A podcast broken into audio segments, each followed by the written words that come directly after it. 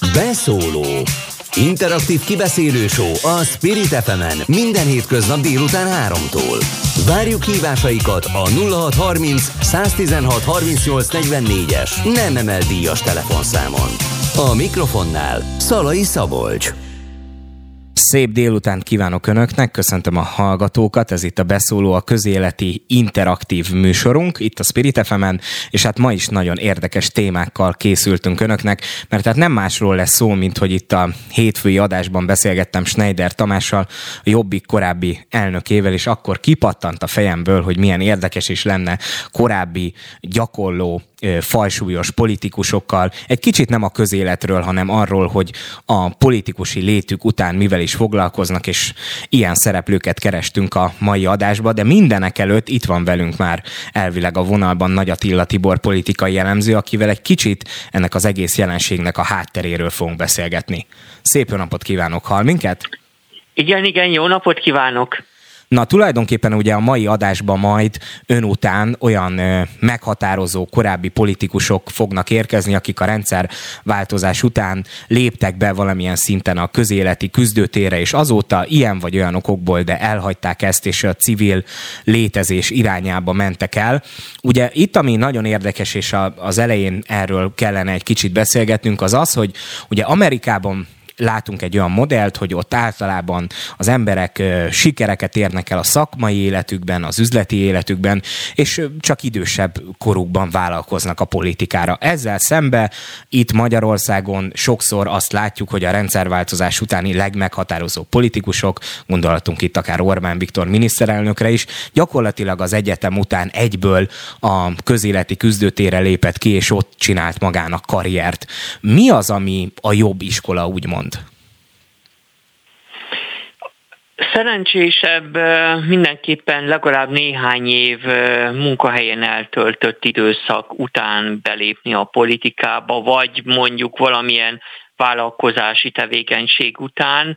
Azért, mert így a politikusnak, aki törvényekről szavaz a parlamentben, nagyobb fogalma lesz arról, hogy az általa megszavazott törvények törvényi rendelkezések milyen hatással lesznek az állampolgárokra mert van már a politikán kívüli életből néhány év, vagy akár több évtized tapasztalata is, és így jobban tudja mérlegelni, hogy az ő általa hozott döntések ugyan érintik az egyszerű polgárokat. Másfelől viszont, hogyha valaki mögött nincs ilyen civil tevékenység, hanem egyből a politikába kerül, akkor viszont az a lehetőség állhat fel, és ez akár egy pozitív lehetőség is lehet, hogy nem merül el a különböző részértekekben, hanem úgy egészében tudja látni a politika mozgását.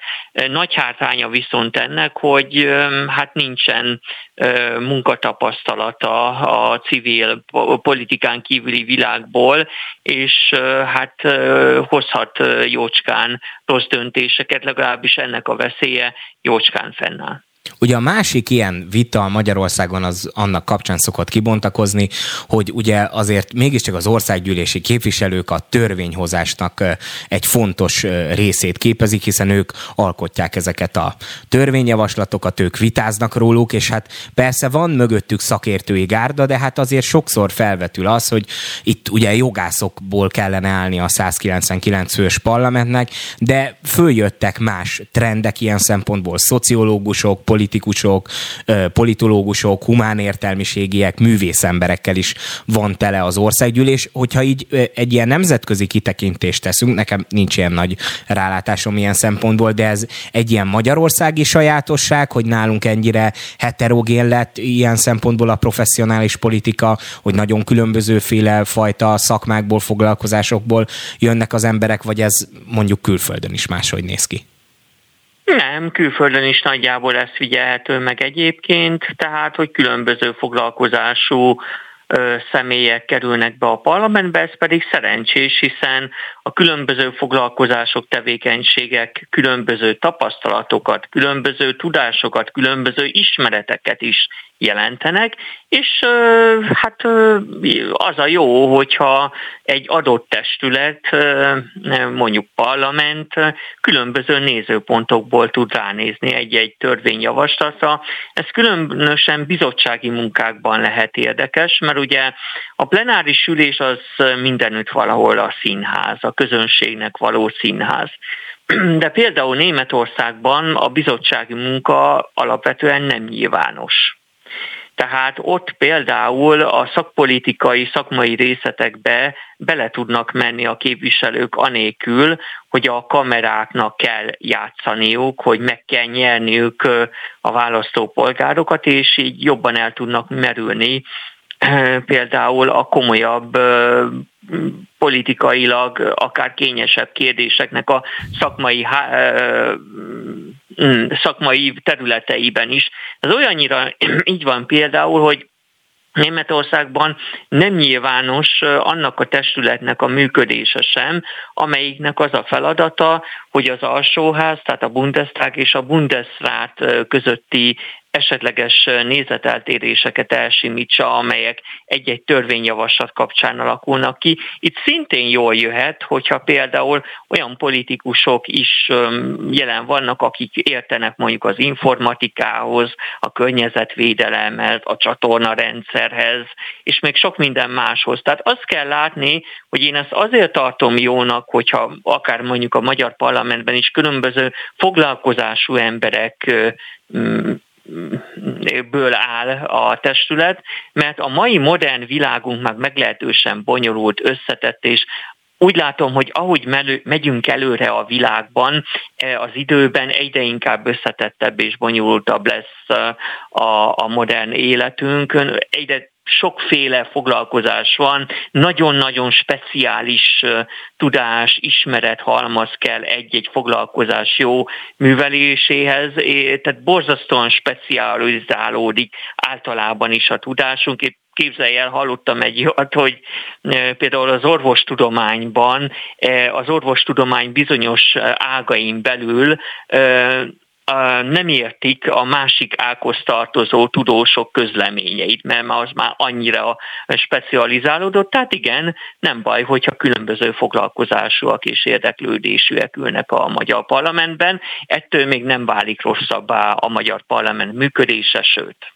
Viszont van egy olyan tendencia, ami hát külföldön elég sok helyen látunk már ilyet, de Magyarországon ilyen szempontból kevésbé sikeresek ezek a projektek. Itt az ilyen celebritásokra gondolok, hiszen hát volt, hogy felnőtt filmes került az olasz parlamentbe, bár abban volt magyar érdekeltség ilyen szempontból, de hát gondolhatunk akár Donald Trump amerikai elnökre, aki azért mégiscsak, hát persze egy nagyon gazdag üzletember, de hát az elmúlt években ő inkább a filmekből, a pankrációból és a különböző botrányos megszólalásaiból lett nagyon híres és népszerű a tabu döntögető kommunikációjával, vagy hát itt van az ukrán elnök, aki például ugye színészből előadó művészből egy tehetségkutató műsorban állandó szereplőként lépett aztán be a professzionális politikába, míg Magyarországon azért az, hogy nem tudom, zenészek, vagy ismert uh, ilyen celebritások, amikor megpróbálnak belépni a professzionális politikai térbe,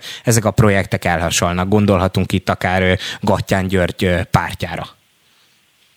Jó, hát Magyarországon azért nagyon komoly pártháttér kell ahhoz, hogy valaki bekerüljön a magyar parlamentbe különösen a Fidesz esetében. Tehát, hogyha mondjuk a Fidesz egy filmművészt indítana egy nyerő körzetben, akkor minden további nélkül be tudnak kerülni a magyar parlamentbe. Tehát itt nagyon fontos a pártháttér. Ugye Amerikában a pártfegyelem, a pártszervezet kiépítettsége annyiban másabb, mint Magyarországon, hogy ott az egyes politikus egyéniségeknek komoly szerepe van a párton belül, tehát nincs olyan erős pártvezető Amerikában, amelyet mondjuk akár itt a kontinentális Európában megszokhattunk volna. És nagyon jó, jók ezek a példák, amelyekre ön utalt, mert például Donald Trump ebből a szempontból a bögyönben van. Tehát ő tipikus Na. példája annak, hát ő tipikus példája annak, hogy komoly politikai előtapasztalat nélkül mire vezet, hogyha egy celeb belép a politika világába. Mert Donald Trumpnak értékes üzleti élettel kapcsolatos tapasztalatai voltak, de nála az lett volna a szerencsésebb, hogy először egy kicsit végigjárja a politika rang sorát, a szamálétrát, ha úgy tetszik, tehát először mondjuk kongresszusi képviselő vagy szenátor, és csak utána jelentkezik elnöknek, ugyanis ő korábban, a korábbi életében azt szokta meg, hogy az ő vállalatában az ő parancsainak engedelmeskednek az alkalmazottak, legalábbis ebből indulok ki, hogy alapvetően itt történt. Lehet, hogy inkább bekerül... akkor Magyarországra kellett volna jönni a miniszterelnöknek, nem? Mert a, az amerikai politikai rendszer egy kicsit máshogy működik ilyen szempontból. Hát Magyarországon egyébként így se teljesen úgy kell elképzelni, hogy Orbán Viktornak semmiféle érdekre nem kell tekintettel lennie a pártján belül, és hogy mindenki csak az ő személyét engedelmeskedik. Tehát Orbán Viktor is azért eh, kiszolgált korábban bizonyos érdekeket, és hát eh, aztán ezeket a személyeket arra késztette, hogy legyenek kedvesek neki engedelmeskedni. Tehát Orbán Viktor erejét alapvetően az adja, hogy folyamatosan szállítja a sok-sok szavazatot választásról választásra.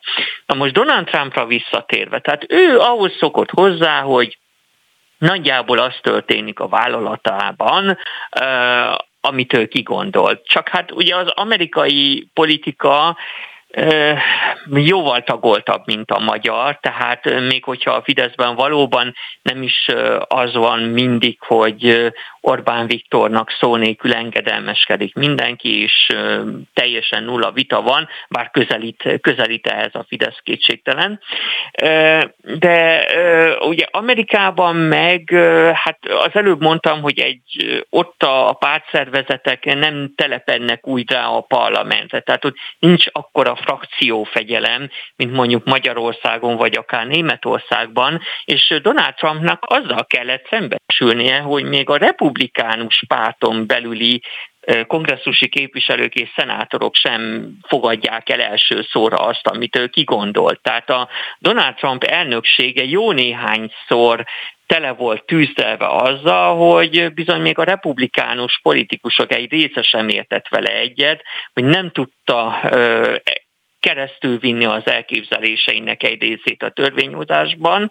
Tehát Magyarul nem csak az szükséges, hogy egy politikusnak legyen szakmai előélete, tehát legyen foglalkozása, legalább néhány évet eltöltsön a munkaerőpiacon. Én azt is szükségesnek tartom a sikeres politikusi pályához, hogy legyen tapasztalata a politikai életben. Ebből a szempontból Orbán Viktor jól csinálta, hiszen néhány évig, mielőtt miniszterelnök lett volna, ő parlamenti képviselő, frakcióvezető, bizottsági elnök volt, tehát ha a munka világában ő nem is szerzett tapasztalatot már, mint ugye a hagyományos munka világában. De kiárta a, a politi- de bejárta a ranglétrát, és értékes tíz évnyi tapasztalatot szerzett meg 1988-tól 1998-ig, mire politikus lett volna, és hát ma meg már egy abszolút rendkívül tapasztalt politikusról beszélhetünk Orbán Viktor esetében. Ez kell ahhoz, hogy valaki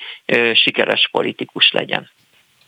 Ma is ugye gyakran, főleg hát nyilván az ellenzéki oldalon, mert ott szokott előfordulni valamilyen fajta vezetői válság, hogy itt is azért vannak kasztingolások miniszterelnök jelölteknek, főpolgármester jelölteknek, akár valamilyen komolyabb politikai tisztségre, hogy keresnek ismert és népszerű, nagy reputációjú embereket, de sokszor láthatjuk azt, hogy hát ha valakinek akár csak a médiában is feldobják a nevét, akkor ezek ugye azért kiszivárognak, az újságírók is járnak kávézni a politikusokkal, leesik ez az az információ, megírják, és tulajdonképpen sokszor ezek akasszák meg a tárgyalásokat, mert euh, még azelőtt, hogy kilépnének a politikai porondra, már érkeznek a lejárató cikkek, már kommentálgatja őket a ellenséges sajtó, úgymond, és sokan, akik valamilyen komoly presztízsre tettek szert az életük során, azok azért elég gyorsan leszoktak falcolni a politikától. Ez ö, tulajdonképpen amiatt van, mert ennyire bestiális a magyar közélet, ennyire durvák a politikai harcok, vagy azért, mert nagyon alacsony is sokszor a politikusoknak a megítélése, és mondjuk egy jó nevű színész, vagy orvos, vagy egy közgazdász professzor azt mondja, hogy hát figyeljetek, én azért így kicsit jobban el vagyok, hogy a boltban, amikor sorba állok, akkor nem köple senki, meg nem kell az anyázásokat hallgatnom az interneten, tehát hogy, hogy egy egészen másfajta közeg van ilyen szempontból, mert ott van az Amerikai Egyesült Államok, ahol hát Arnold Schwarzenegger mondjuk egy borzasztóan népszerű színész, szerintem mind a mai napi kop, kap is feladatokat, ott fel sem vetődött például, amikor ő Kalifornia kormányzója lett, és aztán mikor véget ért ez a tisztsége, hogy hát akkor nem fog játszani filmekben, míg nálunk nagyon sokszor az az érv, hogy fú, hát majd engem milyen retorziók fognak érni, hogyha ez egyszer véget ér. A politikusok megítélése Magyarországon eléggé rossz. A Tárkinak például korábbi kutatása kimutatta, hogy a magyar választópolgárok nagy része nem igazán bízik, vagy bízott a politikusokban. A politikusok jelentős részét körülveszi a korruptságnak a levegője, legalábbis a gyanúja, és hát mi többnyire már a mi alatt értve a választópolgárok többségét nem sokkal jót szoktunk gondolni a politikusokról, leszámítva néhányat, mert például Orbán Viktornak rajongó tábora van, de általában véve Magyarországon van egy olyan probléma, hogy a politikusok megítélése, illetve a politikusi szakma megítélése meglehetősen rossz, és ugye én látok még egy olyan problémát is emellett, ami megakadályozhatja egyes komoly embereknek a politikába való bevonulását, az a frakciófegyelem. Tehát Magyarországon nagyon erős a frakciófegyelem. A Fidesznél a legerősebb, Számos esetben sort került arra még korábban, hogyha egy Fideszes nem úgy szavazott, ahogy a frakciója elválta, akkor pénzbüntetésre büntette őt a frakcióvezetés, ami mondjuk elég fura a szabad mandátum elvével összevetve, tehát azzal nehezen egyeztethető össze, hogy valaki a saját meggyőződése szerint szavaz, és erre megbünteti a saját frakciója. Tehát ami jó néhány embert, komoly embert visszatart ettől a munkától, hogy hogy nem tűnik túl intellektuálisnak a munka. Most gondoljon bele, hogy ahhoz milyen erőfeszítés kell, hogy valaki megnyomjon egy gombot a plenáris ülés közben, miközben a frakció igazgató feláll és azt mondja, hogy igen, igen, igen, tehát mindig mondja, hogy mikor mit kell szavazni. Tehát e, ezt a fajta műveletet, bocsánat, de már egy középiskolás is jó eséllyel el tudja végezni. Tehát ebben önmagában nincs túl magas intellektuális munka, vagy legalábbis ez a látszat.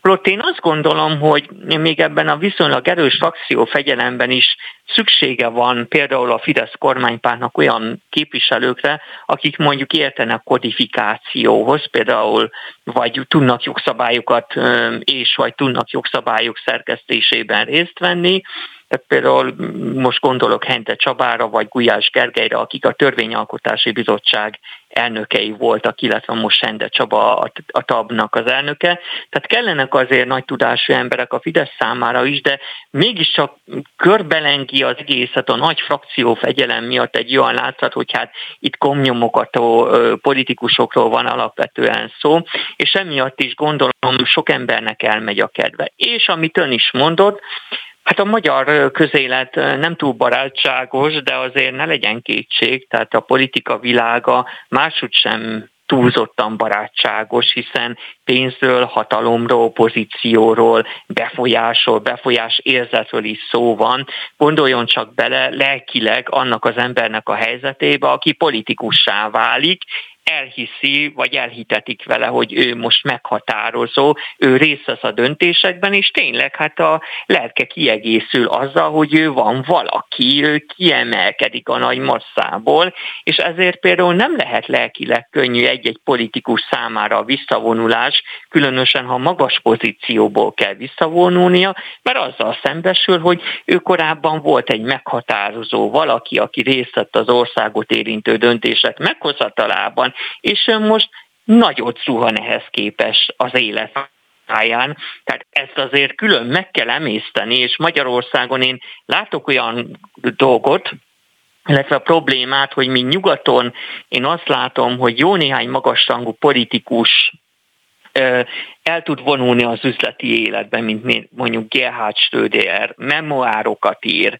előadásokat tart rahedli sok pénzért, különösen például Amerikában. Ugye Magyarország nem olyan gazdag társadalom, hogy ilyen jó vonzó egérutakat tudjon kínálni a visszavonuló politikusnak. Ez azért tartom problémának, mert emiatt természetesen a hivatalban lévő politikusok, akik számára a méltó jó visszavonulás esélye kevésbé nyilvánul meg, foggal körömmel ragaszkodni fog a pozíciójához, akkor is, hogyha egyébként felkészültségében nem méltó ahhoz, hogy az ország ügyeiben döntsön politikusként. Na ezért hívtam Nagy Attila Tibor politikai jellemzőt ide a műsorba, mert hogy tulajdonképpen ö, attól, hogy milyen távolról is indítottuk ezt a beszélgetést, ide szerettem volna ez a ponthoz megérkezni, hiszen a mai adásnak is az az aktualitása, és hát olyan szereplőkkel fogunk beszélni, akik korábban meghatározó politikai vezetők voltak, még miniszterelnök jelöltünk is lesz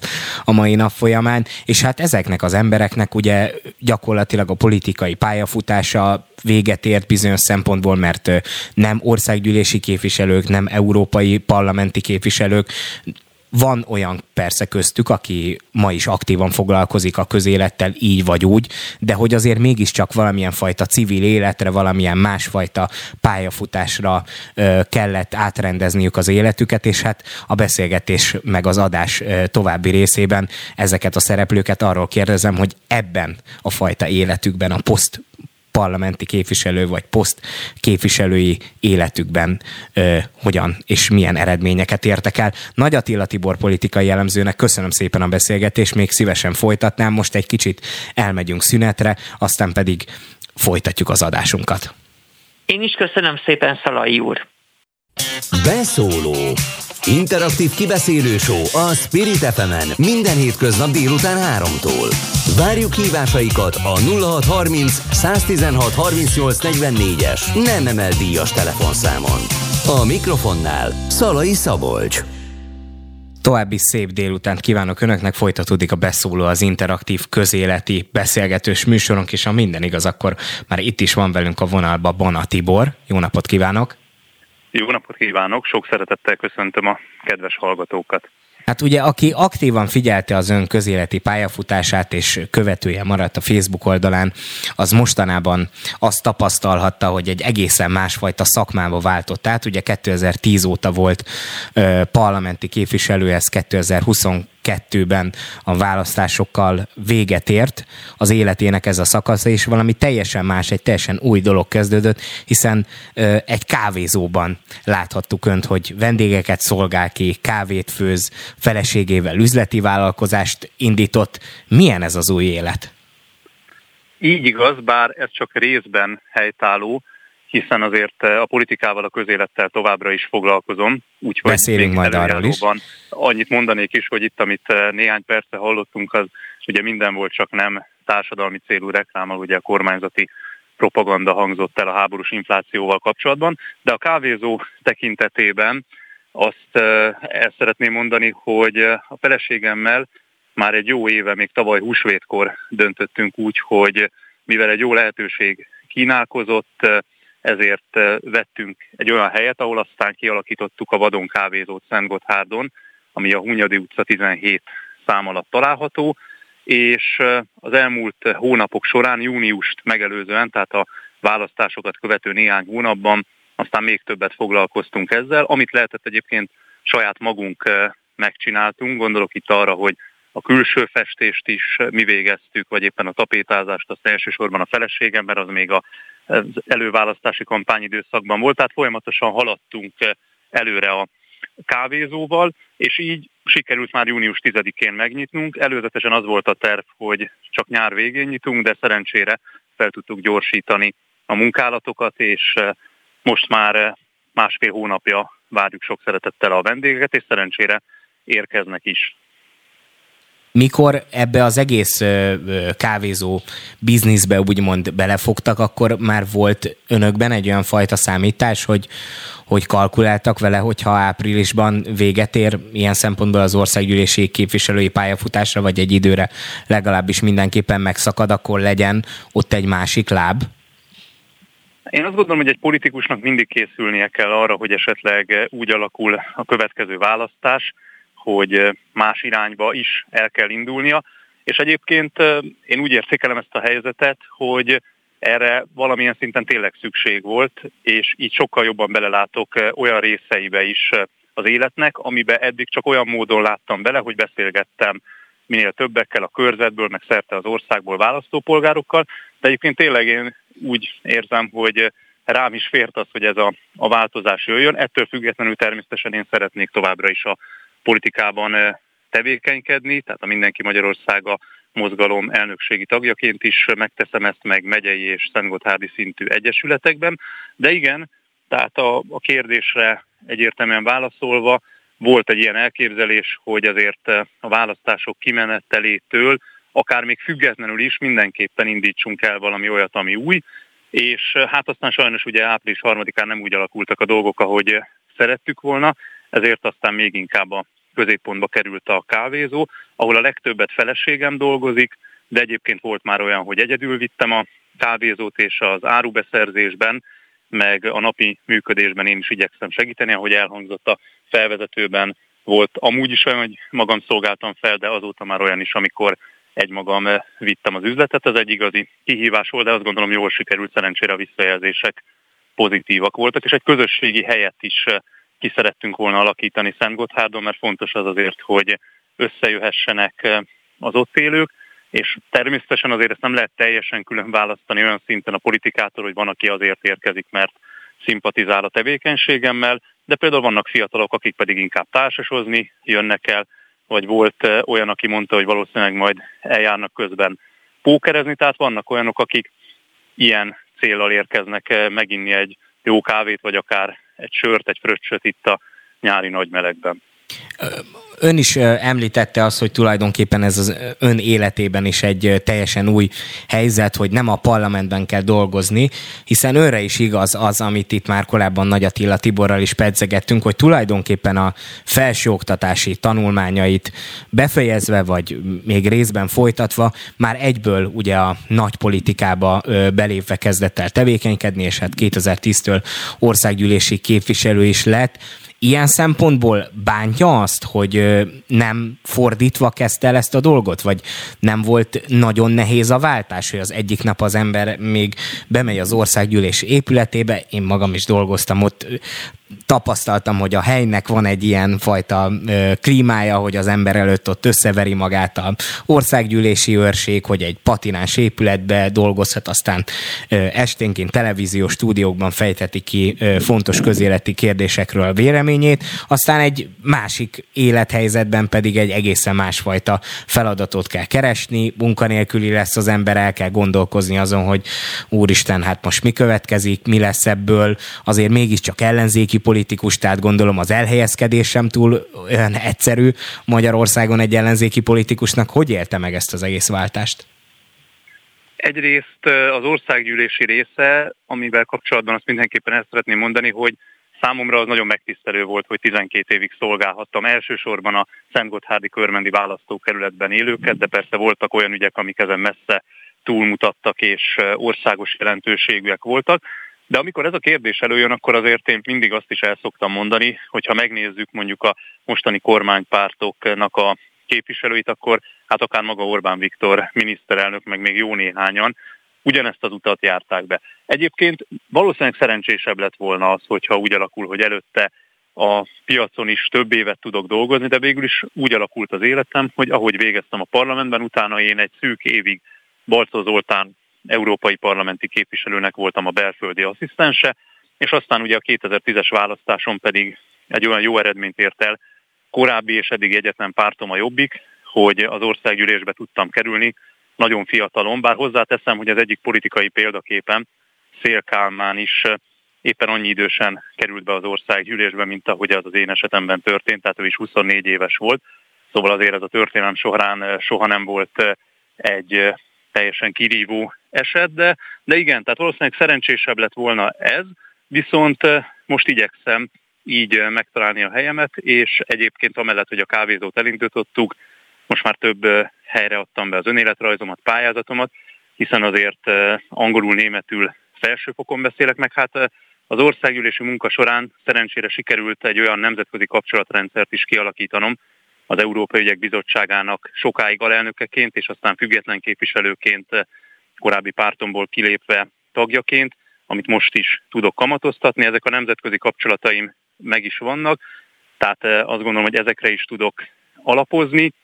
Úgyhogy én igyekszem a pozitív oldalát nézni ennek a helyzetnek, és nem azért mondom azt, hogy nem is baj, hogy nem ültem be ebbe a parlamentbe, mert ez így alakult, és mondjuk az ellenzéknek a közös listáján nem is szerepeltem, így ezt csak egyéni győztesként tudtam volna megtenni, hanem mert azért a mostani parlamenti ellenzéki pártoknak a munkáját és az ő többségüket azért kellő kritikával szemlélem, és én úgy gondolom, hogy egy sokkal jobb felhozatalnak kell majd kialakulnia, főleg most, hogy azért igenis van arra lehetőség, hogy alternatívát kínáljunk a kormánypártokkal szemben. Ezért aztán komoly szerepet vállaltam az MMM-ben, elnökségi tag lettem, és abban a leendő pártban is szerepet kívánok vállalni, amit a közeljövőben már Kizai Péter vezetésével megalakítunk. Ettől függetlenül persze közösen Bas megyért Egyesület, vagy éppen a közösen Szent Gotthárdért Egyesület munkáját is segítem elnökként, illetve alapító tagként. Azt látom, meg hogy nem a... régiben, bocsánat, csak meg nem régiben egy tüntetést is tartottunk például Szent Gotthárdon, ami elég jól sikerült, szóval a közéleti tevékenységet azt folytatom, de nyilván más módon, hiszen amíg főállásban országgyűlési képviselő voltam, addig azért ezt tette ki a napomnak egy jelentősebb részét, most meg ugye azért fordított a helyzet, de igyekszem azért erre is kellő időt és energiát szentelni. Erre is akartam ö, rákérdezni, mert hogy aki figyelemmel követi továbbra is az ön Facebook oldalát, azért azt, azt láthatja, hogy itt finom váltások vannak, tehát a, az egyik fotó, az egyik poszt az arról szól, hogy térjenek be a vadon kávézóba és igyanak meg egy jó kávét, a másik pedig hát arról szól, hogy akkor jöjjenek velünk tüntetni, vagy valamilyen közéleti megszólalásai vannak ebből. Nekem azt tűnik ki, hogy, hogy még nem engedte el ezt a dolgot, és hogy aktív ilyen szempontból a, akár csak a helyi közéletben is, de hogy egyáltalán el lehet ezt engedni? Tehát valaki, akinek az életének egy jelentős részét, hát ön azért még egy fiatal ember velem együtt, de hogy azért mégis hosszú éveket eltört az országgyűlésben, politikával foglalkozik, ez már fiatal korától önnel van, hiszen annak idején már a mi ifjúsági tagozatában is, ha jól tudom, aktív volt. Ilyen szempontból, tehát elég régóta űzi a rock and roll-t, úgymond, hogy, hogy ennek, e, ez, ennek valamikor vége, vége van egyébként, vagy el lehet ezt engedni? Igen, ahogy ez a kérdésben is benne volt, én 18 éves korom óta, azaz pontosan 18 éve foglalkozom igazán aktívan politikával. Már gimnazistaként elkezdtem érdeklődni a közélet iránt, de aztán ahogy a Corvinus Egyetemre kerültem, akkor vetettem bele magam a közéletbe nagyon is aktívan. Szóval erre a kérdésre az a válaszom, hogy ha az ember úgy dönt, hogy elvágja magát ettől, és teljesen kivonul a politikából, akkor ezt persze meg lehet csinálni, ez egy döntésnek a kérdése. Én viszont úgy voltam ezzel, hogy érzem a felelősségemet, egyébként is, meg azért sok olyan visszajelzést kaptam, ami alapján azt látom, hogy mind országosan, mind helyi szinten sokan számítanak rám, és ez bizony egyértelműen arra ösztönzött, hogy néhány hét után a választásokat követően, amikor azért tényleg nem az életem legjobb lelki állapotában voltam, de leginkább összességében amiatt, hogy így alakult a választás, de közben már persze elkezdtük előkészíteni a kávézót, szóval azért nem pihentünk azokban az időkben sem, tehát volt feladat bőven. Én azt mondtam, hogy igenis tovább kell menni, meg kell keresni az alternatívát a politikában, mert azért azzal együtt, hogy itt egy nagyon komoly hazugságkampányjal, gyűlöletkampányjal szembesülhetünk, azt is látni kell másik oldalról, hogy azért bizony az ellenzéki oldalon, az ellenzéki pártok részéről is volt számtalan hiba, meg azért vannak olyan szereplők az ellenzék térfelén, akikre nagyon nem lenne szükség már a politikában, itt például Gyurcsány Ferencre gondolok, hogy nevesítsek is egy ilyet. Jakab Pétert már kevésbé említem, hiszen amennyire látszik, ő már a korábbi pártomból is kiszorult, azok által, akik egyébként annak idején még engem is kiszorítottak onnan, szóval ez egy érdekes történet. Na mindegy, tehát én abban bízom, hogy azért főleg a fiatalabb generáció, de azért ez nem csak egy generációs kérdés, fel tud építeni egy valódi alternatívát, amit érdemes támogatni, de azt sem mondom persze, hogy még a parlamenti pártok között nem lehet olyan, aki esetleg össze tudja szedni magát, és ehhez valamilyen formában csatlakozni tud, de azért vannak olyanok, akik erre bizonyára nem lesznek képesek, meg hát aki azért a rendszerváltozás óta már ott van, és azért igazán komoly átütő eredményt nem mutatott fel, az lehet, hogy jobb lenne, hogyha levonná ezzel kapcsolatban a következtetéseket.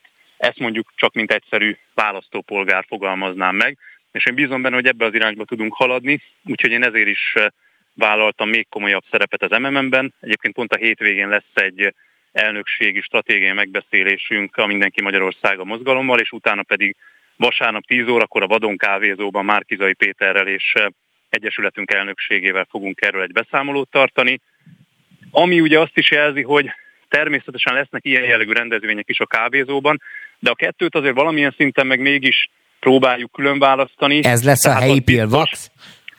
Sokan mondták már ezt, én egyáltalán nem tiltakozom ez ellen, és valamilyen szinten azt gondolom, hogy ebben is van felelősségünk, de másik oldalról pedig azt azért szeretném aláhúzni, hogy természetesen a kávézóban mi pártállástól, világnézettől függetlenül mindenkit szeretettel várunk, mint ahogy én azt látom a politikában, hogy abban van talán a legnagyobb felelősségünk nekünk, akik ha már nem is országgyűlési képviselőként, de aktívan politizálunk, hogy megszólítsuk azokat, akik mondjuk tavasszal még a Fideszre szavaztak, vagy mondjuk nem mentek el szavazni, vagy éppen mondjuk a mi hazánkra szavaztak, hogy egy másik példát mondjak, és megmutassuk nekik, hogy azért van olyan jobb-közép irány, amit érdemes támogatni, és ami sokkal jobbat tud kínálni a jelenlegi kormánypártoknál, tehát ezen is aktívan dolgozunk. Ön házas ember, tegyük fel, hogy az élet... Közel két éve. Közel két éve. Tegyük fel, hogy az élet úgy hozza, hogy, és kívánom is, hogy élje meg ezt az áldásos dolgot, hogy legyen, legyen gyermeke, legyenek gyermekei. Ha mondjuk a fia, a lánya odaáll ön elé, és azt mondja, hogy apa, hát figyelj, én követni szeretném a te utadat, és szeretnék én is politikus lenni, mit mondana neki? És az ön szülei hogyan álltak az ön ö, annak idején fiatalkori ambíciói, amikor ezt kitalálta, hogy hát én akkor nem orvos leszek, meg nem ügyvéd leszek, meg nem, nem tudom, műkörömépítő, hanem én politológus akarok lenni, és politikával akarok foglalkozni. Ez egy nagyon érdekes és nehéz kérdés. Válaszolok először a végére. Tehát a szüleim az első időkben azért kellően szkeptikusan álltak ehhez, és aztán ahogy haladtunk előre az időben, és ők is látták azt, hogy azért az én világnézetem, világképem is sokat változott mondjuk 18 éves koromhoz képest, egyre inkább támogatók lettek, és amikor aktív politikusként ők is látták azt, hogy tényleg ezt teljes erőbedobással igyekszem csinálni, tisztességesen, lelkiismeretesen, akkor ők is nagyon támogattak már ebben úgyhogy erre a részére ezt tudom mondani.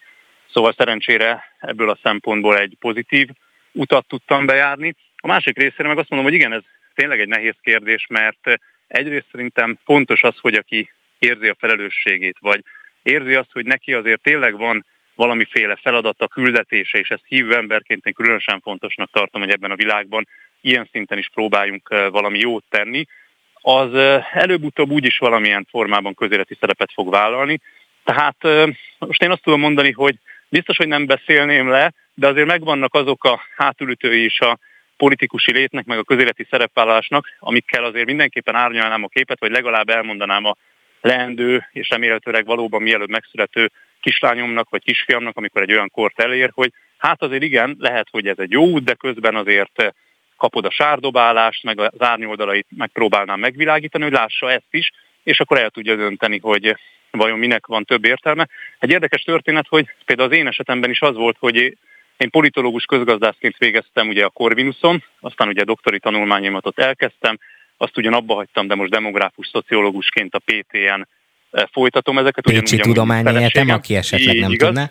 Igen, igen, Pécset, ahol amúgy a feleségemmel is megismerkedtünk, és ő is aktívan részt vesz azért a háttérben, a közéletben, tehát ő is segíti például az MMM munkáját. Szóval akkor az én korábbi témavezetőm Gallai Sándor mondott egy olyat, amikor csak pont a fizetős helyre vettek fel a Corvinson doktoranduszként, hogy na most csináltunk politikus Tiborból, és ha nem is emiatt volt, de, de tényleg ott utána úgy alakult a helyzet, hogy aztán tényleg a profi politikai pálya irányába indultam el, és azt gondolom azért, hogy 12 éves országgyűlési tapasztalattal hozzá tudok járulni ahhoz, hogy valami értelmeset és pozitívat mutassunk fel, és miután Szent Gotthárdon lakom gyermekkoromtól, igaz, hogy közben persze sokszor két laki voltam, vagy akár néha három laki, tehát Budapest, Pécs, vagy éppen Bácskiskun megye e, irányába is e, sokat kellett utaznom, de folyamatosan tartottam a kapcsolatot az ott élőkkel, tehát azért vannak tapasztalataim, hogy mi az, ami a vidéken élők számára fontos, és szerintem azért ez tényleg ugyancsak egy hiba volt ellenzéki oldalon, hogy nem mindig sikerült jól eltalálni ezeket a hangsúlyokat. Tehát az egy fontos dolog, hogy az április harmadiki választási vereségből a kellő következtetéseket levonjuk, még akkor is, hogyha sokszorosan lejtett a pálya, és azért utaltam a beszélgetés elején arra, hogy például ez a kormányzati hirdetés ez semmiképpen nem társadalmi célú, mert egyrészt nagyjából a 80-90%-a nem igaz itt a háborús inflációval összefüggésben, másrészt pedig azért egy nyugatos európai demokratikus országban nem ilyen módon kell propagálnia magát eh, egy adott kormánynak. Én szeretném azt, hogyha minél előbb elérkeznénk oda, hogy ez változzon, és hiteles szereplőkkel végre valóban előre tudjunk menni, ne hátra, hogy klasszikusokat idézzek. Hát vagy ugye fölfelé. Na, hát vagy csak felfelé. Vagy csak felfelé, igen. Így igaz. Na, de akkor még azt mindenképp, eh, ahogy ön is utalt rá, hogy azért ez a szakma támadásokkal jár, ezt amikor az ember csinálja, akkor is nagyon intenzíven kapja, de amikor így véget ér úgymond a politikai pályafutásának egy időszaka lezárul. Persze ön aktív maradt a közéletben, de most mégsem országgyűlési képviselő. Akkor azért összetalálkozva, járva kelve a városban nem csak a, az ember a támogatóival találkozik, akik lapogatják a vállát, megmondják, hogy jaj, Tibikém, milyen jó, hogy visszakapott a város téged, hanem vannak olyanok, akik bizony kárőrvendenek. Voltak ilyen emberek, akik azt mondták, hogy hát, ez tulajdonképpen egy utalom 12 év volt önnek, és most jó helyen van a kávézóban? Persze, hogy vannak ilyenek, de egyébként azért sokkal több a pozitív visszajelzés. Inkább azzal találkozom sok esetben, másik oldalról, hogy vannak olyanok, akik szúrós szemmel néznek, meg olyan tekintetük van, hogy nem is tudom hova kívánnának. Ilyenkor egyébként az a legnagyobb probléma, vagy én azt nehezményezem, hogy ezeknek az embereknek a döntő többsége szerintem két mondatnál többet, de lehet, hogy még egy szót sem váltott velem, tehát nem is ismerik az én elképzeléseimet. Hallottak valamit, olvastak valamit, ugye voltak most is lejárató szórólapok, aminek következtében például Szent Gotthárdon is sajnos mondjuk 2018-hoz képest egy kicsit eh, rosszabb lett most az eredményem, de azért így is a körzet átlagnál messze jobb lett például a Szent Gotthárdi egyéni szavazati arányom, és akár egyébként még kormánypárti részről, vagy kispártok részéről is sokan szavaztak rám, támogattak, ami azért mindenképpen egy pozitívum. Szóval sokkal több a pozitív, de persze vannak ilyenek, de én igyekszem ezekkel nem foglalkozni. Amivel például foglalkozom, azok tényleg a jó szándékú és konstruktív kritikák, mert ilyenek lehetnek akár a támogatók részéről, de akár még az úgymond ellendrukkerek oldaláról is. Tehát szerintem egy politikusnak azért ezeket mindig meg kell hallgatnia, mert különben nem fog tudni fejlődni. Sokan mondják azt, hogy érdemes lenne polgármesterjelöltként indulnom legközelebb, sokan mondják azt, hogy inkább az európai parlamenti választáson mérettessem majd meg magam a lehető párt színeiben. Szóval vannak már ilyen hangok, nyilván ez majd alakul ezekre a kérdésekre, én most még nem tudok választ adni, arra viszont igen, hogy biztos, hogy mind a Szent Gotthárdiak, mind a körzetben élők, mind azok a magyarok, akik egy nyugatos európai országban szeretnének élni, a továbbiakban is számíthatnak rám. Tehát a közéleti munkámat folytatom. Aki pedig tényleg szereti a jó kávét, limonádét, vagy akár fröccsöt, vagy valamilyen finom koktélt, alkoholost vagy alkoholmentest, az betérhet a vadon kávézóba, és akár még egy jót is beszélgethetünk. Politikáról is, de minden másról is, mert azért nem csak erről tudok beszélgetni, aki ismer, az jól tudja, hogy számtalan más témáról is lehet velem kötetlenül szót váltani. Most már olyan sokszor elhangzott itt a kávézónak a neve, hogy lehet, hogy önnek is egy társadalmi célú hirdetésre be kell fizetni a Spirit FM-re. ezt majd akkor egyeztetjük, igen. Jó, ezt majd a CSS-ekkel kell megbeszélni, de arra még mindenképp szerettem volna rákérdezni, hogy itt említettük is egy mondat erejéig, hogy azért ellenzéki politikusként nem lehet túl egyszerű vállalkozni. Ilyen szempontból az, hogy amikor ö, ezt a vállalkozásokat elkezdték, ebbe belevágtak, akkor az mennyire volt önökbe, hogy hát azért ö, lehet tudni, hogy itt a politikai erőviszonyok most úgy vannak, hogy ö, a másik oldal marad hatalmon, igazából önt még úgymond az országgyűlési képviselői presztízsesen védi már, tehát ö, ilyen szempontból azért nagy fe, ö, fába vágté, vágták a fejszéjüket. Ez biztos, hogy így van, és hát sajnos azért a gyakorlatban azt tapasztaltuk, hogy például amikor beadtuk a pályázatot diákmunkára, ami a felvételre kerülő diáknak is nagyon jó lett volna, akkor helyi szinten a helyi Alispán úr ezt a lehetőséget elvágta, Orbán István, aki ugye Szentgotthárdon a járási hivatalnak a vezetője. Ezen annyira nem lepődtünk meg, bár én azt gondolom, hogy ezek nagyon kicsinyes dolgok. Szóval amikor főleg egy kisvárosról beszélünk, akkor szerintem azért mindenkit illene támogatni, attól függetlenül, hogy mennyire szeretjük, mennyire nem, milyen a világnézete, miben értünk egyet, miben nem. De mondom, természetesen erre a részére számítottunk, de ezzel együtt azért szerencsére feleségemet, diát, meg engem is olyan fából faragtak, hogy nem adjuk fel, és ahogy utaltam rá a doktori tanulmányainkat is folytatjuk, írjuk a disszertációnkat, emellett ugye visszük a vállalkozást, közben egyébként, mint utaltam rá, én más irányban is tájékozódó munka lehetőségek kapcsán. Szóval szerencsére megvan az az elkötelezettségünk, kitartásunk, amivel azért azokat a pozitív energiákat igyekszünk átadni mindenkinek, amivel akár a kávézót, akár az élet más területeit is reményeim szerint jól tudjuk csinálni, és hát a visszajelzések azt mutatják, hogy ez valóban így van. Bana Tibor a Jobbik egykori alelnöke és országgyűlési képviselője volt a vendégünk az elmúlt fél órába. Köszönjük szépen, hogy itt volt és elmondta mindezeket, és hát akkor további sok sikert önnek a civil életben is. Nagyon szépen köszönöm a lehetőséget, és minden jót kívánok önöknek és a kedves hallgatóknak is. Beszóló Interaktív kibeszélő a Spirit fm minden hétköznap délután 3-tól. Várjuk hívásaikat a 0630 116 38 44-es nem emel díjas telefonszámon. A mikrofonnál Szalai Szabolcs. Folytatódik a beszóló az interaktív közéleti beszélgetős műsor, és hát a politika utáni életről beszélgetünk politikusokkal, és hogyha minden igaz, akkor már itt is van velünk a vonalban Vargadam Andrea. Jó, jó napot. napot kívánok mindenkinek! Tegeződhetünk, mert mi Szabolcsal azért nagyon jó viszonyban vagyunk. Ugye nem kell magázódnunk. Hát próbáljuk akkor meg, itt igy, igyekeztem a politika, de hát mivel már te sem vagy ilyen szempontból aktív, vagy legalábbis most nem vagy országgyűlési képviselő, akkor maradjunk a tegeződésnél. Egyébként mi ráadásul nagyon közel is lakunk egymáshoz, úgyhogy sűrűn is összeszoktunk egymással találkozni. Na, hát amiről itt korábban Szanyi Tiborral és Bana Tiborral is tényleg mennyi Tibor volt, te jó ég, beszélgettünk, az tulajdonképpen az, hogy olyanok, akik professzionálisan részt vettek a, a politikában, a közéletben, azok utána, mikor az életüknek ez a szakasza lezárul, vagy legalábbis mindenképp oda kerül egy vesző a mondat végére, ez persze nyelvtanilag nem túl helyes, de mindegy, szóval, hogy, hogy valami új ciklusuk kezdődik az életüknek, akkor hogyan történik náluk ez az átállás, ők ezt hogyan élték meg. Neked, ami amikor véget ért a parlamenti megbízatásod, akkor milyen érzések kavarogtak benned?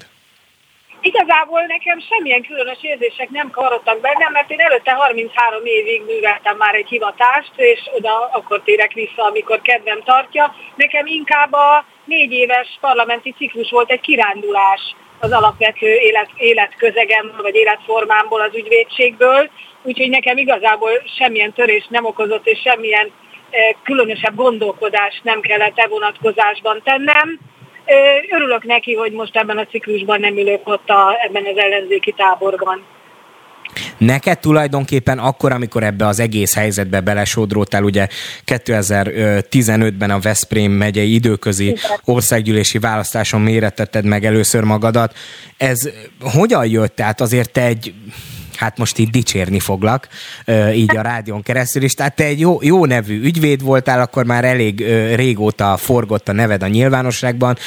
Valamennyire úgymond ez is egy közéleti szerepvállalás volt, hiszen a deviza hiteles ügyeivel foglalkoztál, de hogy amikor így megkerestek ezzel, hogy figyelj, Andi, el kéne indulni a választásokon, akkor, akkor mi volt így az első reakciód, vagy te erre így nyitott voltál, hogy hát végül is, hát jogász vagyok, ott törvényalkotással kell foglalkozni, ha úgy veszük rokon szakma. Igen, én azért adtam fejem a politizálásra, mert láttam az ügyvédi hivatásomban, hogy a rendszerben olyan mennyiségű hiba van, ami lehat a mindennapi jogi képviseleti munkára. Akár a jogszabályok silánysága, több értelműsége, akár a, a, az igazságszolgáltatási szervek és egyéb jogalkalmazó szerveknek a beteges jogértelmezési módszere arra indított, hogy a rendszerbe kell részt venni, ahol a jogszabályokat alkotják, mert hát, ha annyi hatásom tud lenni, hogy végre ne a jogszabályalkotások a nyitott kapuk rendszerét fogalmazzák meg, az az érthetetlen jogszabályok rendszerét, hanem hanem egyértelműbb legyen, és akkor a mindennapi joggyakorlat is jobb tud lenni. Tehát nekem teljesen csak ez volt az indítatásom.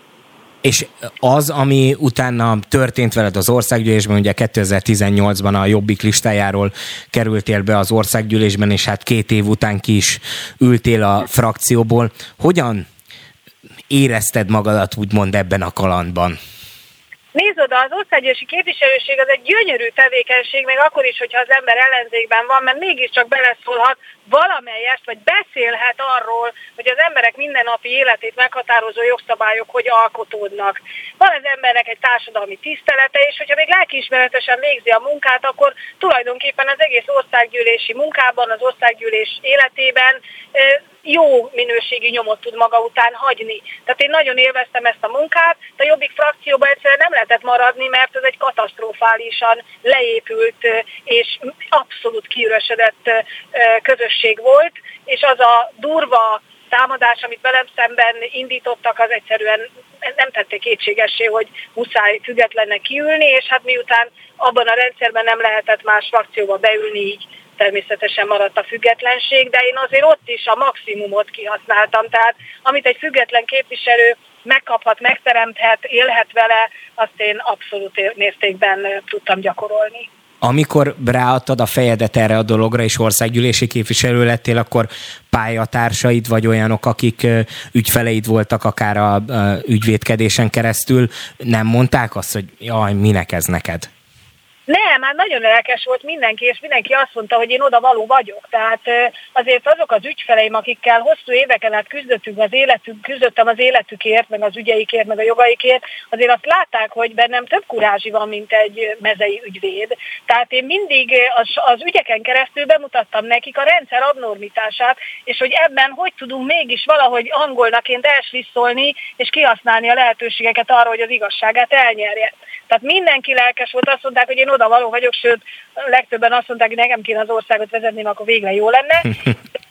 De a, a másik oldala viszont elképesztő volt, de közben rájöttek arra, hogy hoppá, képviselőként nem lehet az ügyvédi hivatást gyakorolni, ergo kvázi, mint ügyvédet elvesztenek engem, úgyhogy állati kettősség volt bennük, és azóta egyébként, hogy nem vagyok képviselő, ömlenek a levelek, hogy mikor térek már vissza a, a, az ügyvédi hivatásba, és jöhetnének hozzám, hogy segítsek a jogi problémáikban, tehát igazából nekem ebben a, ebben a közegben is nyitott kapuk vannak. De akkor most a praxisodat viszed, vagy most mivel foglalkozol? Még, még nem nyitottam újra a praxisomat, mert eldöntöttem, hogy amíg az utolsó olyan perem le nem zajlik, ahol számon kérem a sajtótól azt a nagyon durva lakásmafiózós támadást, addig nem állhatok az ügyfeleim elé, amíg minden egyes sajtótermékkel szemben nem mondja ki a bíróság, hogy hazudtak rólam, hiszen az embernek ügyvédként a hitelessége még fontosabb, mint országgyűlési képviselőként, de természetesen nem vagyok tevékenység nélkül, mert folyamatosan politizálok. Ugye a reformereket, a pártot én egy, én egy, egy háttérszervezetnek tekintem, ami keretet ad a politizálásnak, de a politikát azt az egyénnek, az egyéniségeknek kell csinálnia. Éppen most jövök a Tarna medréből, a Tarna üres medréből, mert éppen ott csináltunk videót, és ott mértük fel a szakemberekkel, hogy micsoda károk vannak itt, és hogy hogy kell a jogeszközeivel majd a károkozókkal szemben fellépni. Én ugye nem nyavajgok, mint hatházi Ákos, hogy nem az adófizetők fizetik a benzinemet, hanem saját magam. Tehát én nagyon aktívan politizálok, csinálom továbbra a politikai munkát, a reformerek a háttérintézmény, és egyébként meg még azért van feladatom, mert eladtam a házamat, és építek éppen egy másikat, tehát nagyon, nagyon komoly feladatom van. Elhagysz minket ott a harmadik kerületben. Igen, ami teljes, igen, teljes embert kíván. Igen, el, elhagytalak benneteket, amit még most tudsz csak a rádió csatornáján keresztül. Tehát azért mondom, rengeteg feladatom van, és én nem fog tudni a közélettől elszakadni, mert annyira érzem a társadalom lelkét, a társadalom problémáit, azokat a, azokat a hangokat és azokat a közér, közérzetet meghatározó attitűdöket, ami meghatározza egy társadalom lelkiállapotát, és én egy olyan ember vagyok, aki nem csak érzem, hanem tudom is, hogy mik a problémák, és megpróbálom segíteni, megoldani. A ö, korábbi képviselői társaiddal, és most itt nem csak a korábbi jobbikos képviselőtársakra gondolok, hanem akikkel azért koptattad ott a padokat egy cikluson keresztül. Van aktív kapcsolatod, vagy azért azt te magad is elmondtad, hogy aktív vagy a közéletben, továbbra is gondolom fogyasztod a híreket is, tehát érdekel maga ez a kérdés, és sok emberrel találkozol, beszélgetsz, foglalkoztat ez a része, de az, hogy akik professzionális politikusok, vagy professzionális politikusok voltak, azokkal mennyire maradtak meg a kapcsolataid, vagy inkább ilyen szempontból most már a civil életedet éled, úgymond? Ugye az én, én, én több képviselővel nagyon jó viszonyt ápoltam, tehát én a, a teljes patkóból pár képviselővel nagyon mély szeretetteli baráti kapcsolatban voltam, és ezek a kapcsolatok természetesen megmaradtak, és biztos sokan meg fognak lepődni azon, hogy kivel van a legaktívabb, legintenzívebb. Egy volt MSZP-s képviselővel baráti kapcsolatom, igen, ő Bangoné Borbé Ildikó, és ő neki elképesztően jó politikusi vénája van, rendkívül jól fogta meg mindig az adott témákat, elképesztően érzelmes szociálisan, nagyon képzett a szociális területen, úgyhogy én, én, ő nem nagyon szeretne politizálni, ezt minden nap elmondja nekem, de én meg megmondom őszintén, hogy nem engedem, hogy ne politizáljon, mert abszolút erre alkalmas, és teljesen mindegy, hogy ő szocialista, én meg jobboldali vagyok, mert a nép az viszont egységes, és ugyanazok a problémái az emberek nagyobb részének, és megmondom őszintén, hogy annyira felháborodtam, amit műveltek vele a választás előtt, hogy innen üzenem annak, aki érintett, hogy egyszer el fogom gáncsolni, aki Bangoni Borbétikó nevét a sajtóban, sajtót arra vette rá, hogy, hogy befeketítsék, én meg, nekem meg az a dolgom, hogy én meg ki fogom tisztítani.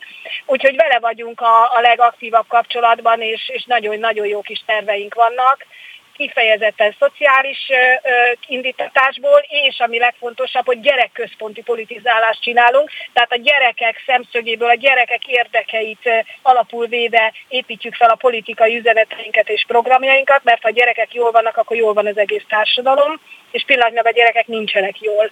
Tehát egy, persze egyes gyerekek igen, de azért a társadalom nagy részének gyermekei nem. Hát van, Úgyhogy... vannak bizonyos családok, bizonyos gyerekei nagyon jól el vannak, azt látjuk sajnos a, a sajtótermékekben, és elfogyott a műsoridőnk, de egy eldöntendő kérdés még mindenképp szerettem volna feltenni. Vannak neked még komoly közéleti ambícióid? Akarsz te még parlamenti képviselő lenni? Én nem parlamenti képviselő szeretnék lenni, hanem azt szeretném, hogyha az emberek számára örömet jelentene, hogy én képviselem őket akár ügyvédként majd, akár politikusként. Tehát ami kifejezik emberek sokasága azt, hogy rám számítanak, és szeretnék, ha hallatnám a hangom, és jelen lennék a közéletben, addig úgy lesz, ha már az emberek azt mondják, hogy menjek nyugdíjba, vagy csináljak más, akkor azt fogom csinálni. Hát pillanatnyilag levelek tömege ömlik naponta hozzám, hogy ne hagyjam el a népemet, tehát sajnos most kénytelenek lesznek a, az aktív országgyűlési képviselők és kormánytagok elviselni, hogy én vagyok, és egyelőre képviselem a nép érdekeit, nem csak majd az egyéni megbízó emberekét. És legyél és még sokáig. Vargada Andrea volt a vendégünk. Köszönjük szépen, hogy itt voltál és elmondtad mindezeket. Minden jót kívánok, viszontlátásra! Beszóló Interaktív kibeszélő show a Spirit fm minden hétköznap délután 3-tól. Várjuk hívásaikat a 0630 116 38 44-es nem emel díjas telefonszámon. A mikrofonnál Szalai Szabolcs. Folytatódik a beszóló a közéleti interaktív beszélgetős műsor, és hogyha minden igaz, akkor már itt is van velünk a vonalban Horn Gábor, és szép jó napot kívánok! Jó napot kívánok! Mi is össze vagyunk tegeződve, nem tudom most akkor mi legyen, mert itt teljesen felborult a táncrend ilyen szempontból. Hogyan, hogyan kényelmes? Ne, nekem teljesen mindegy, ahogy a ahogy neked önnek jó, tehát alkalmazkodom, jó? Jó, akkor, Nekem akkor, akkor jó. most már maradjunk a tegeződésnél, és jó, Mesterázi Attilánál vissza fogunk kapcsolni egy kicsit erre a dologra. Tehát tulajdonképpen te, a te pályafutásod Vas megyéből indul, és a rendszerváltozás időszakában lépsz be az SDS-be. Mi volt annak idején a motiváció, ami erre a pályára vitt téged? Hát én közgazdász tanárként végeztem 79-ben, a, a, akkor még Marsz Károly közösek tudományi egyetemen, és tulajdonképpen az egész életemet a politika valamilyen szempontból meghatározta. Én a politikán értem a, mondjuk a társadalmi ismeret tanítását egy iskolában, és tulajdonképpen már az egyetemi évem alatt belesodródtam a demokratikus ellenzéknek a szélébe. Én soha nem voltam ö, ellenálló, soha nem nyomtattam semmit, de olvasni olvastam, részt vettem különböző szabad egyetemeken, és a baráti körömben széles körben jelen voltak azok az emberek, időnként a szüleim barátai, akik alakították ezt a világot, amiről én azt gondoltam, hogy egy sokkal jobb világ. Tehát tulajdonképpen ebben a a demokratikus ellenzéki világ leges legszélén partvonalán éltem én az egyetemi éveimet, és aztán tanárként is valahogy itt maradtam. 88-ban a pedagógusok demokratikus szakszervezetét alapítottuk, akkor még Pokornival, Bekekatával egy ilyen széles körű összefogásban, akkor még azt gondoltuk, hogy működhet, ha nem is egy pártban, de, de egy szakszervezetben a sokféleség, és aztán 88-ban akkor egyben be is léptem az SZDSZ-be, sőt, akkor még lehetett alapító Fidesz tag is, ha nem is alapító, de kezdetektől kezdve Fidesz tag is voltam egészen talán 91-ig. és aztán 92-ben szálltam ki a szakszereti politizálásból, akkor úgy gondoltam, hogy ehhez már nekem nincsen közöm, ami a, a, ez a klasszikus szakszereti mozgalom, tehát ami már nem a oktatáspolitika, közpolitika része, és akkor keresett meg Pető Iván, és 94-től egészen 2010-ig négy ciklusban voltam parlamenti képviselő, meg sok minden egyéb, ami borzasztó izgalmas időszaka volt az életemnek amikor először megkerestek azzal, hogy el kellene indulni a választásokon, akkor volt benned valami, ugye ez, ez tényleg nagyon az eleje, még úgy mond annak az időszaknak, azért lassan 30 évvel ezelőtt volt, azóta nagyon mások lettek a közéleti viszonyok, mert szerintem nagyon bestiális irányba mentek el, de akkor, amikor ez először így megfogalmazódott, akár benned, akár másokban, hogy jó lenne, hogyha úgymond a professzionális politikába lépnél te is, akkor volt voltak a verzióid ezzel a dologgal kapcsolatban? Vagy úgy voltál vele, hogy ez egy új lehetőség? Nem voltak a verziói, nem volt a politikának egy ilyen negatív konnotációja. A harcos volt az a világ is, csak elfelejtsük, tehát én időnként emlékeztetem magam, hogy azért a, az is egy vad világ volt, amit akkor, ami, amiben akkor értünk, csak megszépíti az idő, meg talán nem csak vad volt, tehát voltak olyan pillanataink, amik kevésbé voltak vadak, de azért hát azok a viták, amik ott lezajlottak, azok a, a, tudom sorolni, azok a szélsőséget, a antiszemita megnyilvánulások, akár a parlamenti patkóban, a, a térlecsuhások, bekiabálások a parlamentben, azóta már lelkes csuháspárti fideszesektől, ugye változik a világ, a, a, a, a, a folyamatos, hogy mondjam, feszült helyzetek jellemzőek voltak mindig, nem csak a magyar politikára, hanem a világon mindenütt, ahol parlamenti demokrácia van, azért ezek jelen vannak sokszor az, az elviselhetőség határán túl. Tehát nem ebbe változott szerintem a magyar parlamentarizmus. Én, amikor ebbe beléptem, ugye 93-ban kértek fel, hogy legyek képviselőjelölt, akkor végigcsináltam az első kampányomat az SDS képviselőjelöltjeként. Borzasztó izgalmas volt, mind a 176 körzetbe jártam, mint oktatási politikus, mint a SDS oktatási műhelyének akkori vezetője. Egy iszonyatosan izgalmas világ nyílt ki előttem, egy, egy, egy újlipott városi gyerek számára, aki egyébként tényleg szombathelyen születtem, de ez csak egy véletlen néhány hónapot éltem ott, aztán visszajöttünk Pestre.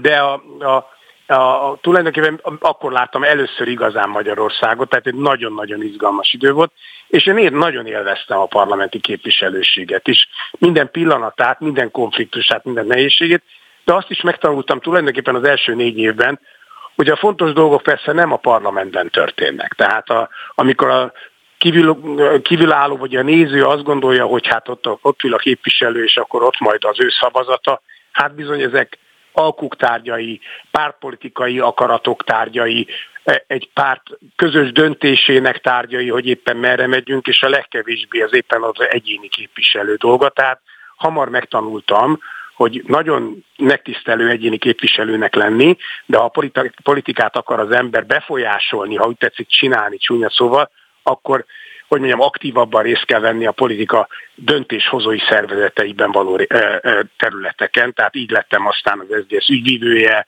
kampányfőnöke, aztán lettem államtitkára három kormányban is, tehát ez akkor egy másik típusú szerep volt. Ugye talán nem túlzás azt mondani, hogy azért 2010-ig te egy frontpolitikus voltál, és ezután jött az életednek egy teljesen más szakasz, amire a Republikon intézetnél, az alapítványnál lettél vezető. Az egy másfajta ö, szerep volt. Ilyen szempontból a mai napig aktív vagy a közéletben, sokszor együtt is ülünk műsorokban, itt is sokszor elmondod a, a véleményedet, kíváncsiak is rá az emberek, hogy mit gondolsz, de ez a fajta váltás, ez neke, milyen volt ezt? Hogyan élted meg, hogy az egyik nap még államtitkár az ember, politikus, országgyűlési képviselő, aztán pedig egy egészen más szerepbe kell átmenni? Nekem ez azért volt könnyebb, mint sokaknak, mert azért én láttam nagyon nehéz sorsokat is ez ügyben, mert én lényegében 2006-ban eldöntöttem a választási győzelem után, hogy én kiszállok 2010-ben. Tehát nekem ez egy nagyon tudatos vállalásom volt, függetlenül a 2008-as bukás, mert szerintem 2008-ban elbukta már az MSZP-SZDSZ kormány a választásokat, az kétharmadot talán akkor még nem, de a bukás biztos volt a népszavazáson, ugye a úgynevezett szociális népszavazás elvesztésével. De én nagyon tudatosan készültem, mert azt tapasztaltam magamon 2006-ban, sőt már előtte is, hogy egyszerűen a politika torzítja az ember jellemét. Én nagyon egyetértek azokkal, akik azt mondják, hogy legalább a miniszterelnökök, ö, ö, ö, én talán a miniszterekre is mondanám, szolgálati idejét korlátozni kellene, mert egyszerűen a folyamatos hatalomban lét az torzít. Tehát én magamon éreztem, hogy jönnek hozzám a barátaim és mondják, hogy hülyék vagytok, nem ezt kéne csinálni, rossz irányba mentek, és nem tudom már már odafigyelni, mert úgy érzem, hogy én annyi dolgozom értetek, ti meg itt kritizáltok engem, hogy, hogy az ember agresszív lesz, elveszti a józan ítélőképességet, nem figyel már oda a környezetére, és ezt egy abszolút problematikusan a dolgot tartottam, és úgy éreztem, hogy nekem innen ki kell szállni, és valami más csinálni. De ugyanakkor meg baromira érdekelt a politika, most is nagyon érdekel, és ezért döntöttünk, én ezért gondoltam úgy 2007 őszetáján, hogy azokkal a barátaimmal, akikkel akik nem voltak politikusok, de csináltuk a politikát különböző szerepekben, tanácsadókkal, kommunikációs szakemberekkel, és így tovább, és így tovább alakítsunk egy olyan tanácsadó céget, vagy közpolitikai intézetet, ami lett a Republikon intézet, tehát ez nem 2010, hanem 2007, ahol, ahol mi tudunk akár a, a politika nélkül is élni, de ott lenni a közéletben. És tulajdonképpen nekem ez egy tudatos eltávolodás volt, és azóta is egyrészt élvezem, hogy nem vagyok ott minden pillanatát, megmondom őszintén. Na nem ezzel bánom, szerettem volna voltam. folytatni, bár már elfogyott a műsoridő, de erről még mindenképp akartam kérdezni, hogy akkor az elmúlt tíz évben, tizenkét évben nem voltak olyan gondolatait, hogy visszavágynál a kupolás épületbe? Nem, szerintem a közvéleménynek sincs gondolata arról, hogy nekem ott helyem lenne, és én is úgy gondolom, hogy nincs már ott helyem. Nem a mi dolgunk már ennek az országnak a vagy folytatása, vagy megváltoztatása, ez már egy másik generáció dolga, és úgy látom, hogy így vagy úgy, de lehet másik generáció. Hon Gábor volt a vendégünk. Köszönjük szépen, hogy itt voltál és elmondtad nekünk mindezeket. Szépen. Viszont hallás, szervusz! És ha minden igaz, akkor már itt is van velünk a vonalban Mesterházi Attila, aki korábban az MSZP miniszterelnök jelöltje is volt, hogyha nézek itt a szerkesztőkre, ha minden igaz, akkor már itt is van velünk a vonalban. Jó napot kívánok! Jó napot kívánok, így van, itt vagyok. Szuper nem tudom, hallgatta el korábban a beszélgetést, ugye a téma az az, hogy olyan ö, korábbi ö, gyakorló politikusokkal beszélgetünk, akiknek ilyen-olyan szempontból, de az aktív országgyűlési képviselői vagy európai parlamenti képviselői pályafutása véget ért, és valamennyire a civil életbe kellett elhelyezkedni, bár így, ahogy a versenyzőket hallgattam, azért mindenki ö, rajta tartja még a, a történések ütőerén a kezét, tehát nem engedték el ezt a dolgot. Ön hogy van ezzel a kérdéssel? Hát tulajdonképpen azért magamat meg mindig azért aktív politikusnak tartom, tehát a Facebook oldalamtól kezdve a, a tévé szereplések, vagy éppen az önöknél a különböző műsorokban a rádió szereplések azért azért egy ilyen aktív politikusi létre emlékeztetnek, a szabad így mondani. Az tény és való, hogy nem országgyűlési képviselőként teszem ezt ugye május óta, és hát keresem én is annak a lehetőségét, hogy azért azt a szakmát, amit itt az elmúlt húsz évben folytattam képviselőként, azt valamilyen formában a politikához kötődően mégiscsak tudjam folytatni. Nagyon nehéz volt a váltás, tehát ön is azt mondja, hogy még mindig foglalkoztatja a politika, aktívan el is mondja a véleményét, kíváncsiak is vagyunk ezekre a véleményekre, de hát azért ez egy nagyon másfajta élethelyzet most, mint amikor az embernek be kell menni az országgyűlésbe, és ott a törvényalkotásba aktívan részt kell vennie. Abszolút más, és szerintem nem könnyű. Tehát főleg az olyan politikusoknak, akiket országosan azért jobban ismernek, tehát magyarul nem tudunk a, olyan könnyen elbújni idézőjelbe, vagy hogyha mondjuk elmegy az ember valóvá dolgozni, akkor maga az a cég, hogyha valaki fölvállalja az adott politikust, az már fölér egy politikai állásfoglalással is talán. Tehát ugye amikor egy ellenzéki képviselő keres magának a gazdaságban állást, akkor azt mondom önöknek mondani, hogy nem olyan egyszerű azért ez a helyzet, mint ahogy a sokan gondolják, hiszen sokan félnek, tartanak, ilyenkor persze a barátok is könnyebben elillannak, amikor már ugye nem képviselőként kell valakivel barátkozni. Tehát én azt gondolom, hogy ha most eznek az egzisztenciális, meg az ilyen másik lábon levő részét nézzük, akkor szerintem nehezebb azért ez, mint hogy a sokan szerintem gondolják. A másik oldalról az, hogy most történt egy ilyen váltás, az nekem nem okozott akkor a lelkitörés, mert én viszonylag régóta tudom, vagy sejtem, mindegy, hogy hogy fogalmazunk, hogy én nem leszek újra országgyűlési képviselő, hiszen nem voltam hogy mondjam, a jelenlegi MSZP-s vezetésnek a, a liblingje, ezért udvariasan szoktam úgy fogalmazni, nem nagyon törekedtek arra, hogy hogy mondjam, segítsenek képviselőként tovább működni. Ez Tehát fontos, és ez nem okozott, itt, itt hadd tegyek nem okozott egy, meglepetést. Egy közbeékelést, úgymond. Szóval én tőlem már megszokhatták a hallgatók, hogy nem szoktam kesztyűs kézzel bánni az ellenzékkel. Az ember az tehát nyilván újságíróként kritikusnak kell lennie a kormányon lévő, levőkkel szemben, de azért az ellenzék is a politikai döntéshozatal része, még akkor is, hogyha az elmúlt 12 évben annyira nagyon őket nem vonták be, de mégiscsak a közéleti állapotokban ők is fontos aktorok. És én elég régóta nagy kritikusa vagyok annak, hogy tulajdonképpen lehet kritizálni a kormányoldalt amiatt, hogy nagyon sok intézményt alakítottak ki, persze nyilván közpénzből, nagyobb erőforrásokból, de hogy azért az ellenzéki oldalon is nem, nem kis pénzek fölött diszponálnak a pártok, a különböző országgyűlési frakciókhoz köthető alapítványok, stb. Tehát azért ott is vannak erőforrások.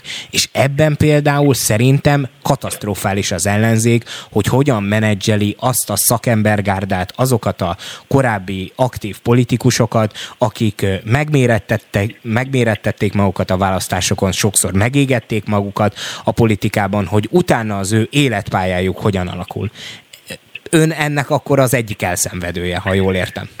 Én azt gondolom, hogy bizonyos szempontból igen, vannak nálam szerencsésebb kollégák, akik valószínűleg a jelenlegi MSZP vezetés többre értékel, tehát mint Kóros Lajosnak például biztosítanak ilyen típusú szakmai hátteret és ezáltal egzisztenciát az MSZP különböző alapítványainál, vagy ilyen háttérintézményeinél. Valószínűleg az, hogy én kritikus voltam és vagyok a jelenlegi pártvezetéssel, ez nem segíti a azt a döntést, hogy, hogy adott esetben a külpolitikai kapcsolatrendszeremet, tehát mégiscsak a NATO parlamenti közgyűlés elnöke voltam, eh, vagy az egyéb más eh, politikai tapasztalatomat, eh, ahogy ön is mondta, voltam pártelnök, kormánypárti frakcióvezető, ellenzéki miniszterelnök jelölt. miniszterelnök jelölt.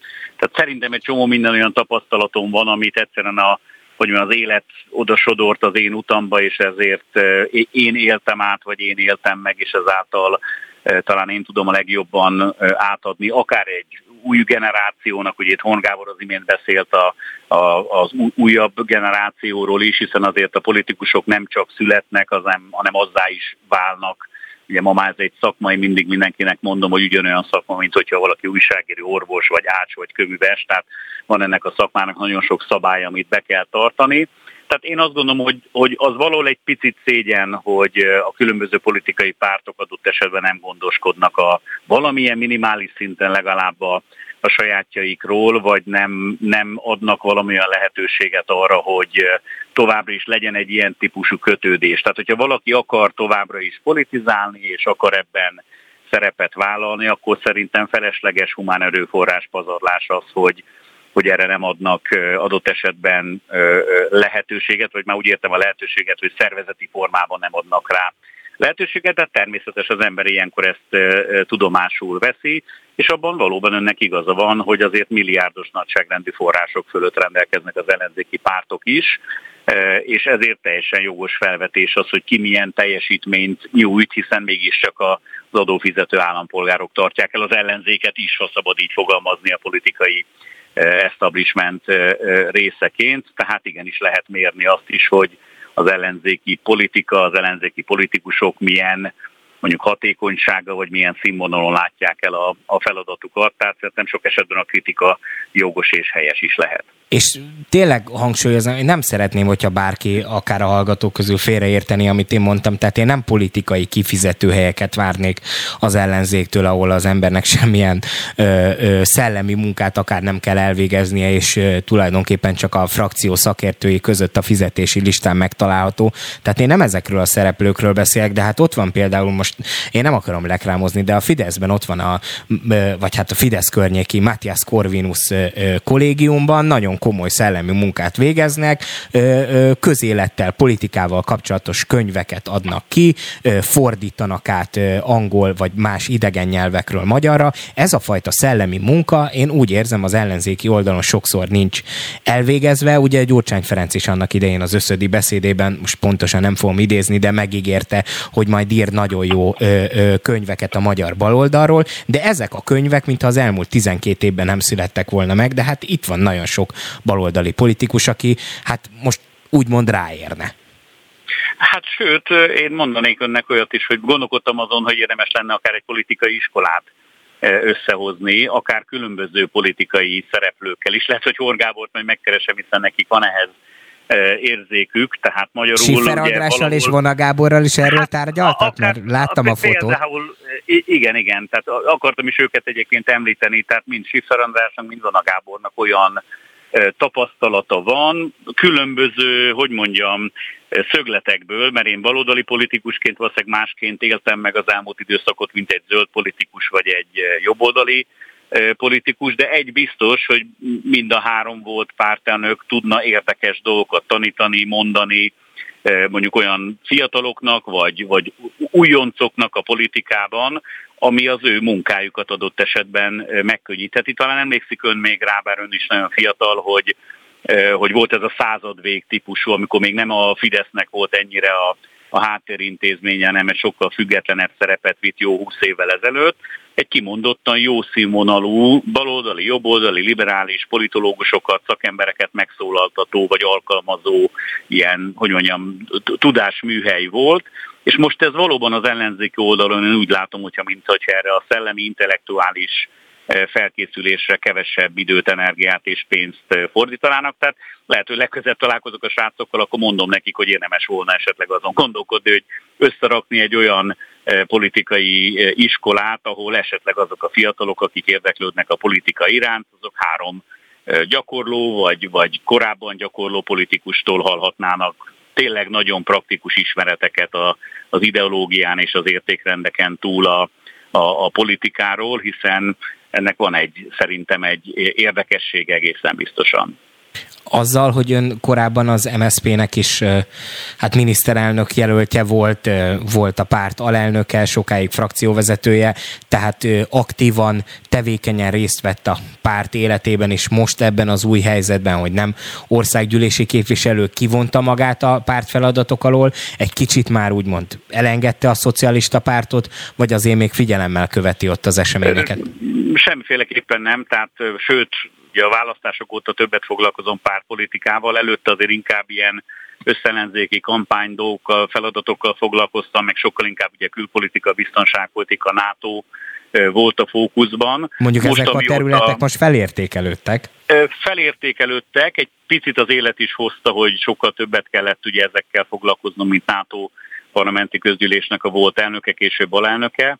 Tehát magyarul ezeken a szakmai területeken túl most többet foglalkozok pártpolitikával, foglalkozom azzal, hogy hogyan lehet egy, egy tradicionális balközép, szociáldemokrata alternatívát adni Magyarországon. Ebben az MSZP tudna lenni egy hiteles keret, amennyiben lenne hajlandóság a, a pártban erre. Úgyhogy megpróbálom a párttagokat egy picit azzal szembesíteni, hogy az utolsó utáni órában vagyunk, és hogyha az MSZP nem szedi össze magát, akkor sajnos tényleg most azt lehet mondani, hogy el fog tűnni a történelem sülyeztőjébe, és ahogy egyszer fogalmaztam egy interjúban, a haláltusáját vívja. Ez viszont azt jelenti, hogy még nem halt meg, tehát van értelme vele foglalkozni, hiszen talpra lehet állítani, csak ahol sokkal több összefogás, együttműködés, közös gondolkodás kellene, és nem pedig a különböző kiszorítósdi, meg a kikit nem szeret, és ezért ne jöjjön ide, és ne segítsen nekünk. Én azt gondolom, hogy ha valakit újra kell éleszteni, akkor mindegy, hogy ezt kiteszi meg fiú, lány, szőke, barna, teljesen mindegy.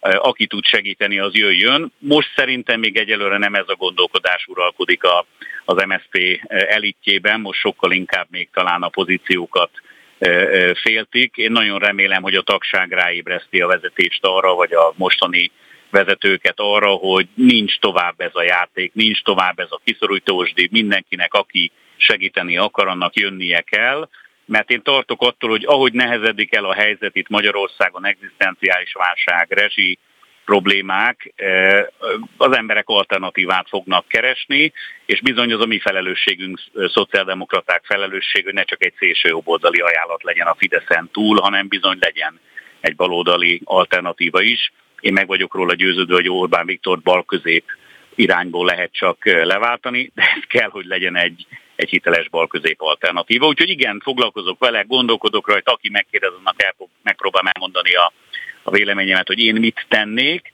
aztán meglátjuk, hogy, hogy a, a tanácsokkal, ötletekkel jutok-e valamire, vagy bárki kíváncsi-e ezekre a felvetésekre. Egy percünk maradt körülbelül, de arra még mindenképp szerettem volna rákérdezni, hogy ön 18 évig volt országgyűlési képviselő, még tagja az MSZP-nek, de azért egy kicsit úgy érzem, hogy itt azért a tisztújítások mindent befolyásolhat az ön gondolkodásmódjával is kapcsolatban, hogy van élet a politikán kívül? Van valami más, az, tehát van olyan Mesterházi Attila, aki nem a politikus Mesterházi Attila? Ha, ha bizonyos szempontból igen, bizonyos szempontból nem. Tehát én nagyon Ezt most kell kitalálni? politikát. Én úgy mondanám önnek, hogy olyan nem lesz szerintem, hogy én nem érdeklődök a politika iránt, tehát hogy ez annyira az életemnek a része volt, sőt már családomnak is a része, hogy, hogy azt azért nem tudom elképzelni, hogy én a magyar politikai meg a világpolitikai kérdések iránt ne érdeklődjek. Most ennek a minősége, mélysége tud természetesen változni attól függően, hogy meg is tud-e az ember élni, úgymond a politikából, hiszen a professzionális politika az megkívánja azt, hogy ezzel napi 8-12 órába foglalkozzon az ember, vagy marad ez egyfajta hobbi, ez szerintem a következő hetek, hónapok és mondjuk legalább egy év el fogja dönteni egészen biztosan. Én, én azt gondolom, hogy az MSZP-nek ez a tisztőítás, ez lehet egy utolsó esélyen, bízom benne, hogy itt helyes és jó döntések születnek majd, és sikerül valamilyen közös megoldást találni, ami, ami valóban talpra állíthatja ezt a pártot. A közösség megérdemli, hogy megpróbáljuk, és hogy tegyünk érte egészen biztosan. Mesterházi Attila, az MSZP egykori miniszterelnök jelöltje, korábbi elnöke volt a vendégünk. Köszönjük szépen, hogy itt volt és elmondta mindezeket. Köszönöm a lehetőséget. Viszont hallásra. Viszont hallásra. Hát ennyi volt már a beszóló. Köszönjük szépen mindenkinek, aki minket hallgatott. Tartsák meg a jó szokásuk, és hallgassák továbbra is a Spirit FM-et utánunk is. Még érdekes jó műsorok lesznek. További szép délutánt önöknek.